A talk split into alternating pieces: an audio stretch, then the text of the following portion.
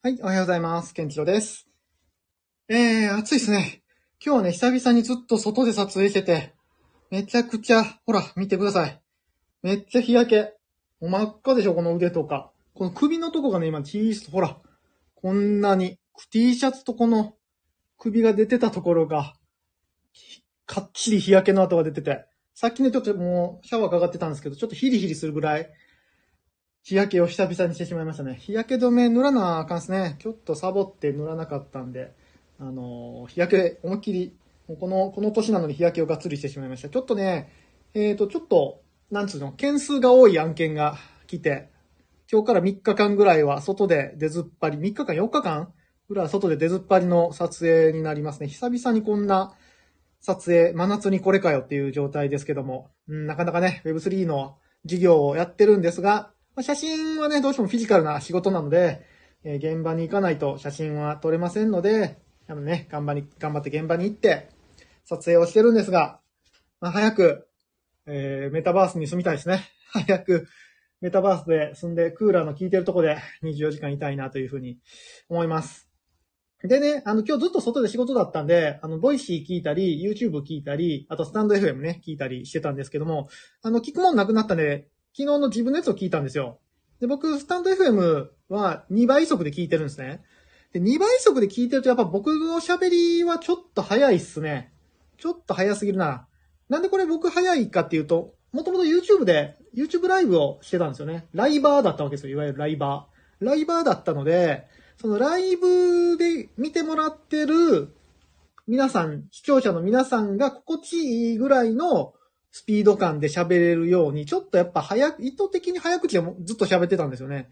ってなると、この配信の時は、かなり早口で喋ってしまう癖がついてて、やっぱちょっと早いっすね。なので今日はちょっと、ちょっと気持ち、あの、のんびり、ゆっくり喋ろうかなとも思います。自分の言葉なのにね、あの、聞き取れない単語が 何個かあったので、ちょっとね、やっぱみんな2倍で聞いてる方が多いと思うので、ちょっと、あの、ゆっくりめに喋ります。あの、どっちがいいかっていうのまたコメントやリプランで何かしらで教えていただけると嬉しいですね。感想ツイートも、えー大募集しております。感想が一件もないと、あれ？なんか、思んなかったかなってちょっと凹んでしまって、もう二度とやりたくなくなってしまうので、えー感想ツイートもお待ちしております。リップで書かなくて、普通に書く場合は、ハッシュタグ、カメラとケンチロちゃんは、えっ、と、ハッシュタグケンチロ雑談で、今決めました。今決めました。ハッシュタグ、ツイッターの場合は、ハッシュタグケンチロ雑談で、えー感想つぶ、つぶやいていただけると非常に喜びまして、あの、行動にしますんで、えーぜひよろしくお願いします。で、あとなんだっけ？あ、そうそう、あと、時間帯の話ですね。時間帯も、あのーライブ配信と言いつつ、特にあの、掛け合いをしないで、15分でサクッと終わる番組ですので、ちょっともう時間帯もあまり夜に決めずに、朝撮ったり、昼撮ったり、なんか話したい時が、やっぱり話し時じゃないですか。あ、これ話したいなと思った時が話し時なので、ちょっと時間帯ももう、あの、決めずに朝やったり昼やったりしていきますんで、あと質問とか本当に、あの、こんなこと話してほしいっていうのは、リプランだったり、ハッシュタグ、えケンチロ雑談だったり、そちらで書いていただけると嬉しいです。もちろんライブ配信中にね、あの、コメントいただいたら、それは、それはそれで拾うので、運よく配信に立ち会えた方は、ぜひ拾っていっていただけると嬉しいです。じゃあ、早速本題行ってみましょうか。シャリーンということで、えー改めまして、えー、ケンチロです。えー僕はですね、あの、映像と、写真と映像と、えーあとはプログラミングですね。ホームページ制作とかプログラミングで、えー生計を立てています。まあ、アートとロジック、両方で生計を立ててるような人間でございまして、最近は、あの、多分に漏れず、Web3 にどっぷりハマっております。今日はがっつり、あの、写真の仕事でしたけどね。普段は Web3 関連の、えー活動をずっとしております。で、X2EDAO というところで、えーアドミンをしてまして、アドミン兼、えー公式 YouTuber 兼、ジェネラティブ NFT のエンジニアをしております。もうすぐね、X2EDAO では、ジェネラティブ NFT の販売が開始されます。それに向けてホワイトリスト配りも盛大に行ってますので、えっ、と、僕のチャン、えっ、と、ツイッターとかでもそういうホワイトリストの情報とか、え流していきますし、もし、あの、がっつり興味ある方は、X2EDAO のディスコードに入っていただくと、ホワイトリストの情報が、とかね、えーガンガン飛び交ってるので、うん、ホワイトリスト、最初はホワイトリスト目的でもいいです。はい。あ今本当にね、な企画としては、最近絵本の企画が立ち上がりましたね。僕が知らない間に。絵本の企画が立ち上がって、あと写真コンテストやりますよ。X3DAO で写真コンテストやりますので、えーほわしょ多分、商品ホワイトリスト出んのかな？ちょっとまだその辺詰めれてないですけど、写真コンテストやるので、えー写真に興味ある、写真やってる方、あの、スマホ参加 OK なので、スマホでもいいですし、えっ、と、なんだろうな、写真が好きだなって方もぜひ X2DAO に来てもらえば、なんかしら、面白いことが、面白い夏が待ってると思います。あと、二次創作、絵の分野の二次創作コンテストだったり、ブログコンテストですね。ブログコンテスト、コンペ、ブログ、ブロブログコンペもやってますので、えその辺、ぜひ見ていっていただけると。だからか、ブログの、ブロガーの人、フォトグラファーの人、イラストレーターの人、あとなんだ？えー、あといろんな人がホワイトリストチャンスだったり、いろいろ盛り上げられる状況なので、ぜひ見に来てもらえたら嬉しいです。僕もアド、僕がアドミンやってるので、あの、最初何絡んでいいかわからんなと思ったら、あの、ケンチロさんのスペースから来ました、ケンチロさんのスタンド FM から来ましたって言ったら、僕がまず飛びつくので、多分、僕が見つければね、ちょっと流れが早すぎてね、なかなか最近、あの、全部ウォッチできてないんですけど、僕が飛びつきますので、え温かく迎えられると思いますんで、よろしくお願いします。ではですね、今日の話題はタイトルにも書いたように、オープンシーと、独自コントラクトということで、昨日の続きの話になります。なので、もし昨日の、えー配信を聞かれてない方がいらっしゃいましたら、ぜひ昨日の配信から聞いていただけると話がよりわかりやすいかなというふうに思いますんで、まず昨日のやつを聞いてみてください。で、えー昨日の配信では NFT は何を買ってるんだっていうところで、それはトークン、NFT、えノンファンジブルトークンのトークンを買ってますよという話をしました。で、えー登場人物としては3人。まあ、購入者。僕ですね。昨日の場合は僕。と、運営。ホワイトボードを持ってる運営。このホワイトボードがちょっとわかりにくかった。まあ、なだからホ、ホワイトボードでも黒板でも何でもいいんですけど、ホワイトボードを持ってる運営っていうのと、オープンシー。まオープンシーは、その、ブラウザーみたいな感じですね。運営の情報を見に行く役目のオープンシーがいますよっていう話をさせてもらいました。で、最後の方にちょこっと言ったんですけども、この運営とオープンシーっていうのは同一である場合があります。結構あります。でそういう、その時に、ま、注意点というか、ちょっと理解しておいた方がいいポイントがあるので、今日はちょっとその話をさせてもらいます。えーと、まず、オープンシーが運営になる場合っていうのは、どういう場合か。さて、どういう場合でしょう？うん、どういう場合でしょうかね？わかりますかね？ちょっと考えてみていただいて、えーっと、昨今 NFT のプロジェクトって言ったら、ジェネラティブ NFT と言って、なんか1万体だったり、2万体だったり、クリプト忍者パートナーだったら、22,222体ですかね。今度我々の X2EDAO のジェネラティブである MyHeroSidekicks では、今のところ1万点を予定してます。そんだけ大量の NFT をバッと出して、えー皆さんにご購入いただくっていうのが今は主流ですよね。プロジェクトとしては。これはね、あの、いわゆる独自コントラクトと言われて、オープンシーが運営ではないです。運営がね、またちゃんと運営がいるような感じですね。はい。そのコントラクトを管理してる運営が、えー CNP だったら、あの、忍者の方だし、マイヒーローサイドキックス、X2DAO だったら、僕がやるんかな？僕が、僕が管理するのかな？多分僕管理するんでしょうね。多分、コントラクト。うん。っていう流れで、それは、オープンシーはそこを見に行ってる、昨日の図式ですね。っていうとこになってきます。じゃあ、はい、NFT、その運営がオープンシーである場合はどういう場合かっていうと、皆さん最初、どうですかね？皆さん NFT って作られたことありますかね？どうなんでしょう ?NFT 作られたことある方だったら多分わかると思うんですけども、オープンシーで NFT にできますよね。OpenSea に MetaMask つないで、まあ、認証して、 OpenSea の画面から、えーコレクションを作る。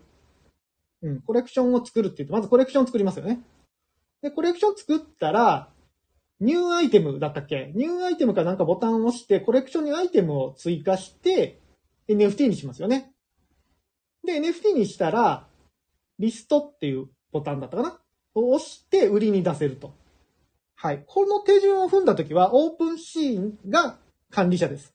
OpenSea のコントラクトに乗ります。ここちょっとややこしいですね。コントラクトってようわかりませんよ。なかなか、ちょっと初心者置いてます、置いていっちゃってますよって感じになっちゃってるんですけど、コントラクトっていうのは、いわゆるブロックチェーン上にある、まあ、プログラムのことだと、プログラムの塊みたいなもんだと思っていただければいいんですけども、先ほどの CNP とか、えー、X2E のマイヒーローマイヒーローサイドキックスとかは、独自コントラクト。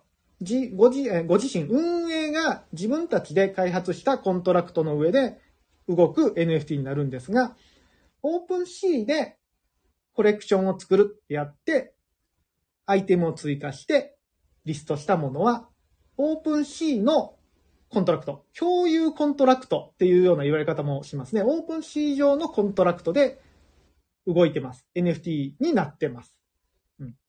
ややこしいね。ちょっとややこしいですね。でもなんとなくイメージわかりますかねあの、一点ものでた出そうかなと思って、最初まあオープン C で出す方がほとんどだと思うんですよ。一点もので、とりあえず NFT 出そうかなっていう人が、じゃあとりあえずコントラクト組もうかなっていう流れには多分、なかなかならないと思いますし、まあ、アドバイスしてくれる人も、んじゃあコントラクト組んだ方がいいよって、なかなかならないと思うんですけども、んなので多分、ほとんどの方が一点もので出してると時は、オープン C 上のコントラクト、オープン C の共有コントラクト上で NFT に、NFT にしてると思います。はい。じゃあ、それのメリット、デメリット。デメリットというか、ちょっと怖いかもねっていう部分、どういう状況なのかっていうのを、えー、お話ししますね。まずメリット。メリットとデメリットはまあ、表裏一体なので、メリットじゃないとこがデメリットにもなるんですけども、メリットの部分を言うと、まあ、コントラクトの開発が必要ではないので、簡単ですね。誰でも NFT にすることができます。知識がなくてもね、ブラウザでポチポチやっていくだけなので、まあ、メルカリに出すような感覚で、えー NFT にすることができて、売ることができる。これはもう最大のメリットですね。簡単。誰でもできる。まあ、 MetaMask の障壁とかはね、ありますけども、比較的簡単にできる。コントラクト組まなくてもいい。まあ、ここはやっぱり最大の貢献ですよね。オープン C のコントラクトっていうのは。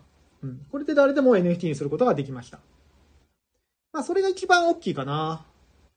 あとはね、ちょっと、まあ、これメリット、デメリットの表裏一体の部分ではあるんですけども、オープン C で NFT にした場合、なぜかガス代がかからない時があるんですよね。例えば、コレクション作るときは確かガス代がかかった気がする。で、1個目のコレクションはガス代がかかって、2個目のコレクションはガス代がかからなかったかも。で、アイテム追加も、1個目はガス代がかかったかななんかね、ガス代がかからんタイミングがあるんですよ。普通、昨日もちょっと言ったんですけども、ブロックチェーンに何かを書き込むっていう作業をが出た場合は必ずガス代が発生するんですね。リード、読み、読み取りは基本ガス代がかからないんですけども、ライト、書き込みは全てガス代がかかります。で、書き込む量によってガス代が変わってくるというような仕組みなんですけども、なので NFT をミントする、NFT を新たに作るってなったら必ず書き込みが発生するはずなのに、なぜかガス代がかからない瞬間があります。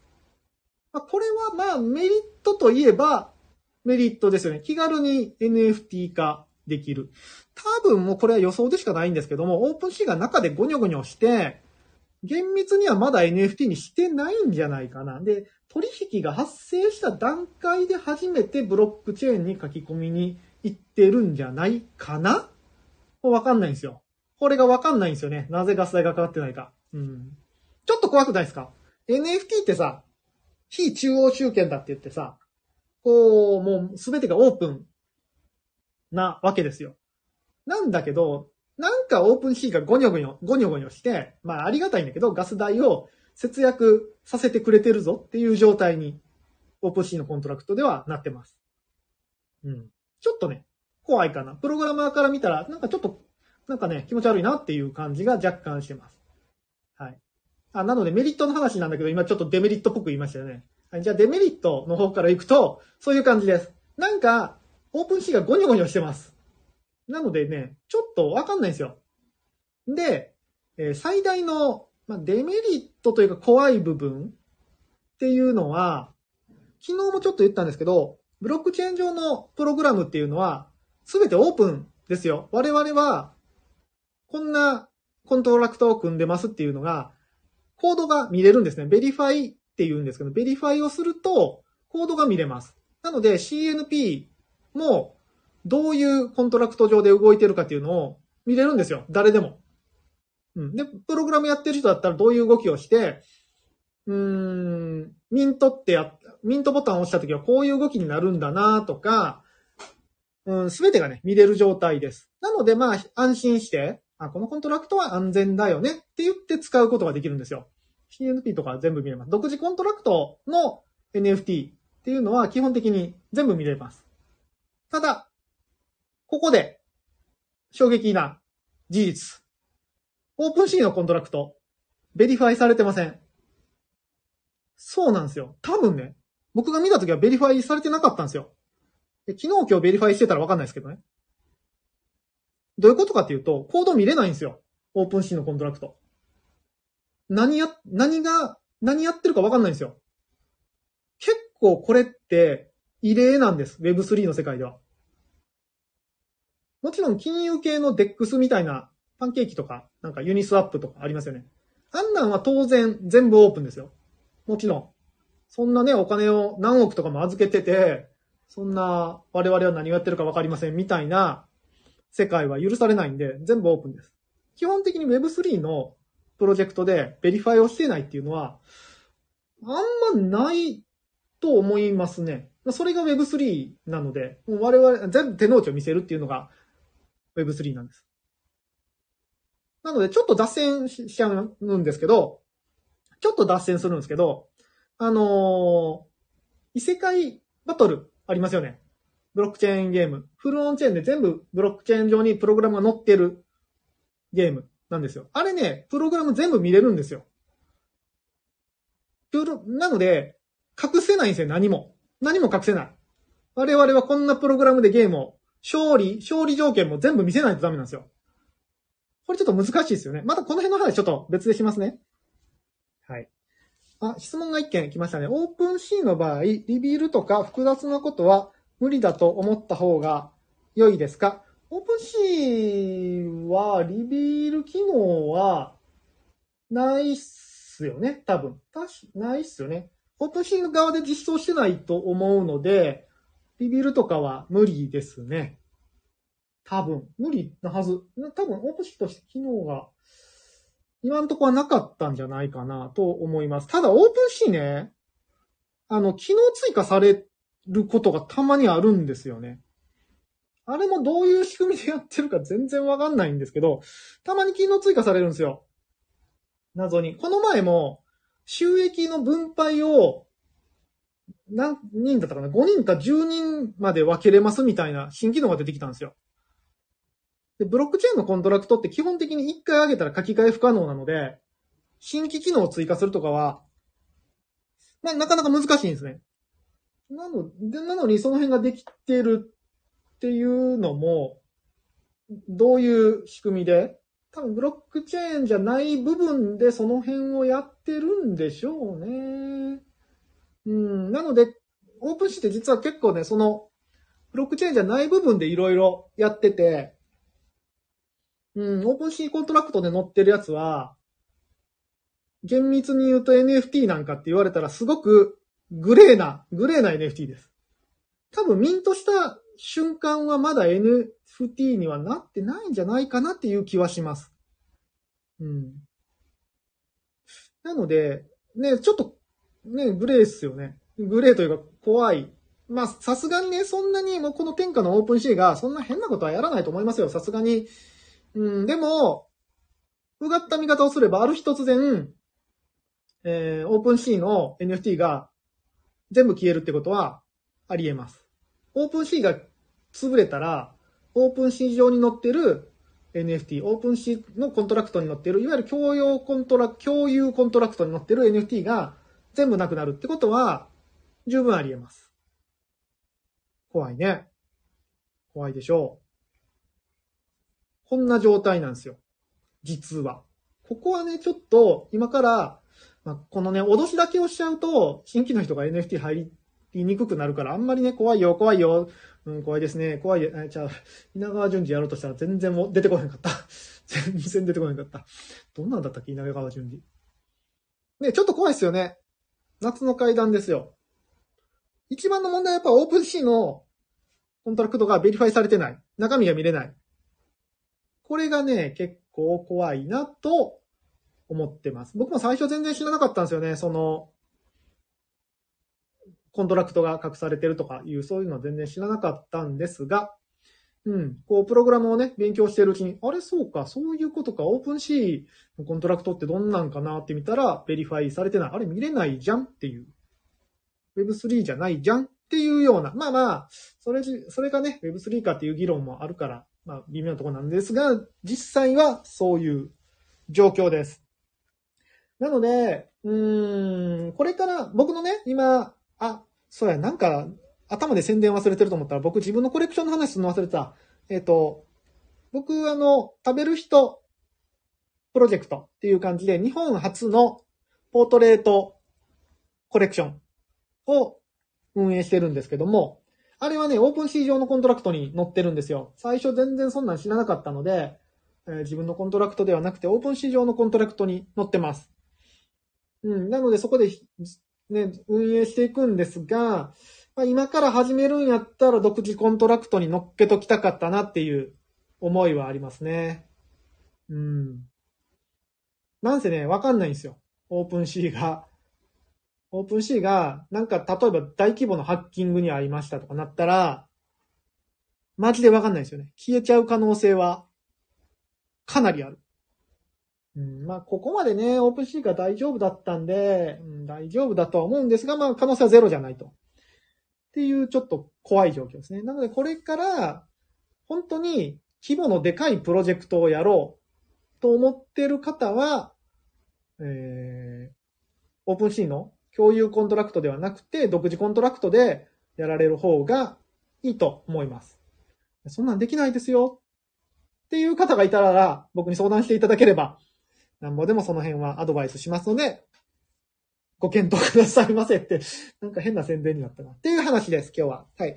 えー、僕のチャンネルでは引き続き、こういう、えー、NFT に関する情報を、プログラミング、エンジニアリングのサイドから解説したり、あとはなんかね、たわいもない話もしていきますので、引き続き、えー、フォローいただければと思います。で、質問、疑問なんかは、何かしらのコメント欄、リプ欄でいただけたら、えー、かい、あの、次の放送で回答していきますんで、よろしくお願いします。で、過去の放送を見たいなっていう方は、えー、Twitter だったら、えー、元気の雑談で検索していただいたら過去の放送がアーカイブ残っている分はザーッと出ると思いますし、スタンド FM でも同時展開してますので、スタンド FM を登録している方はぜひそっちでも聞いてみてください。はい。では今日はこの辺にしたいと思います。ありがとうございました。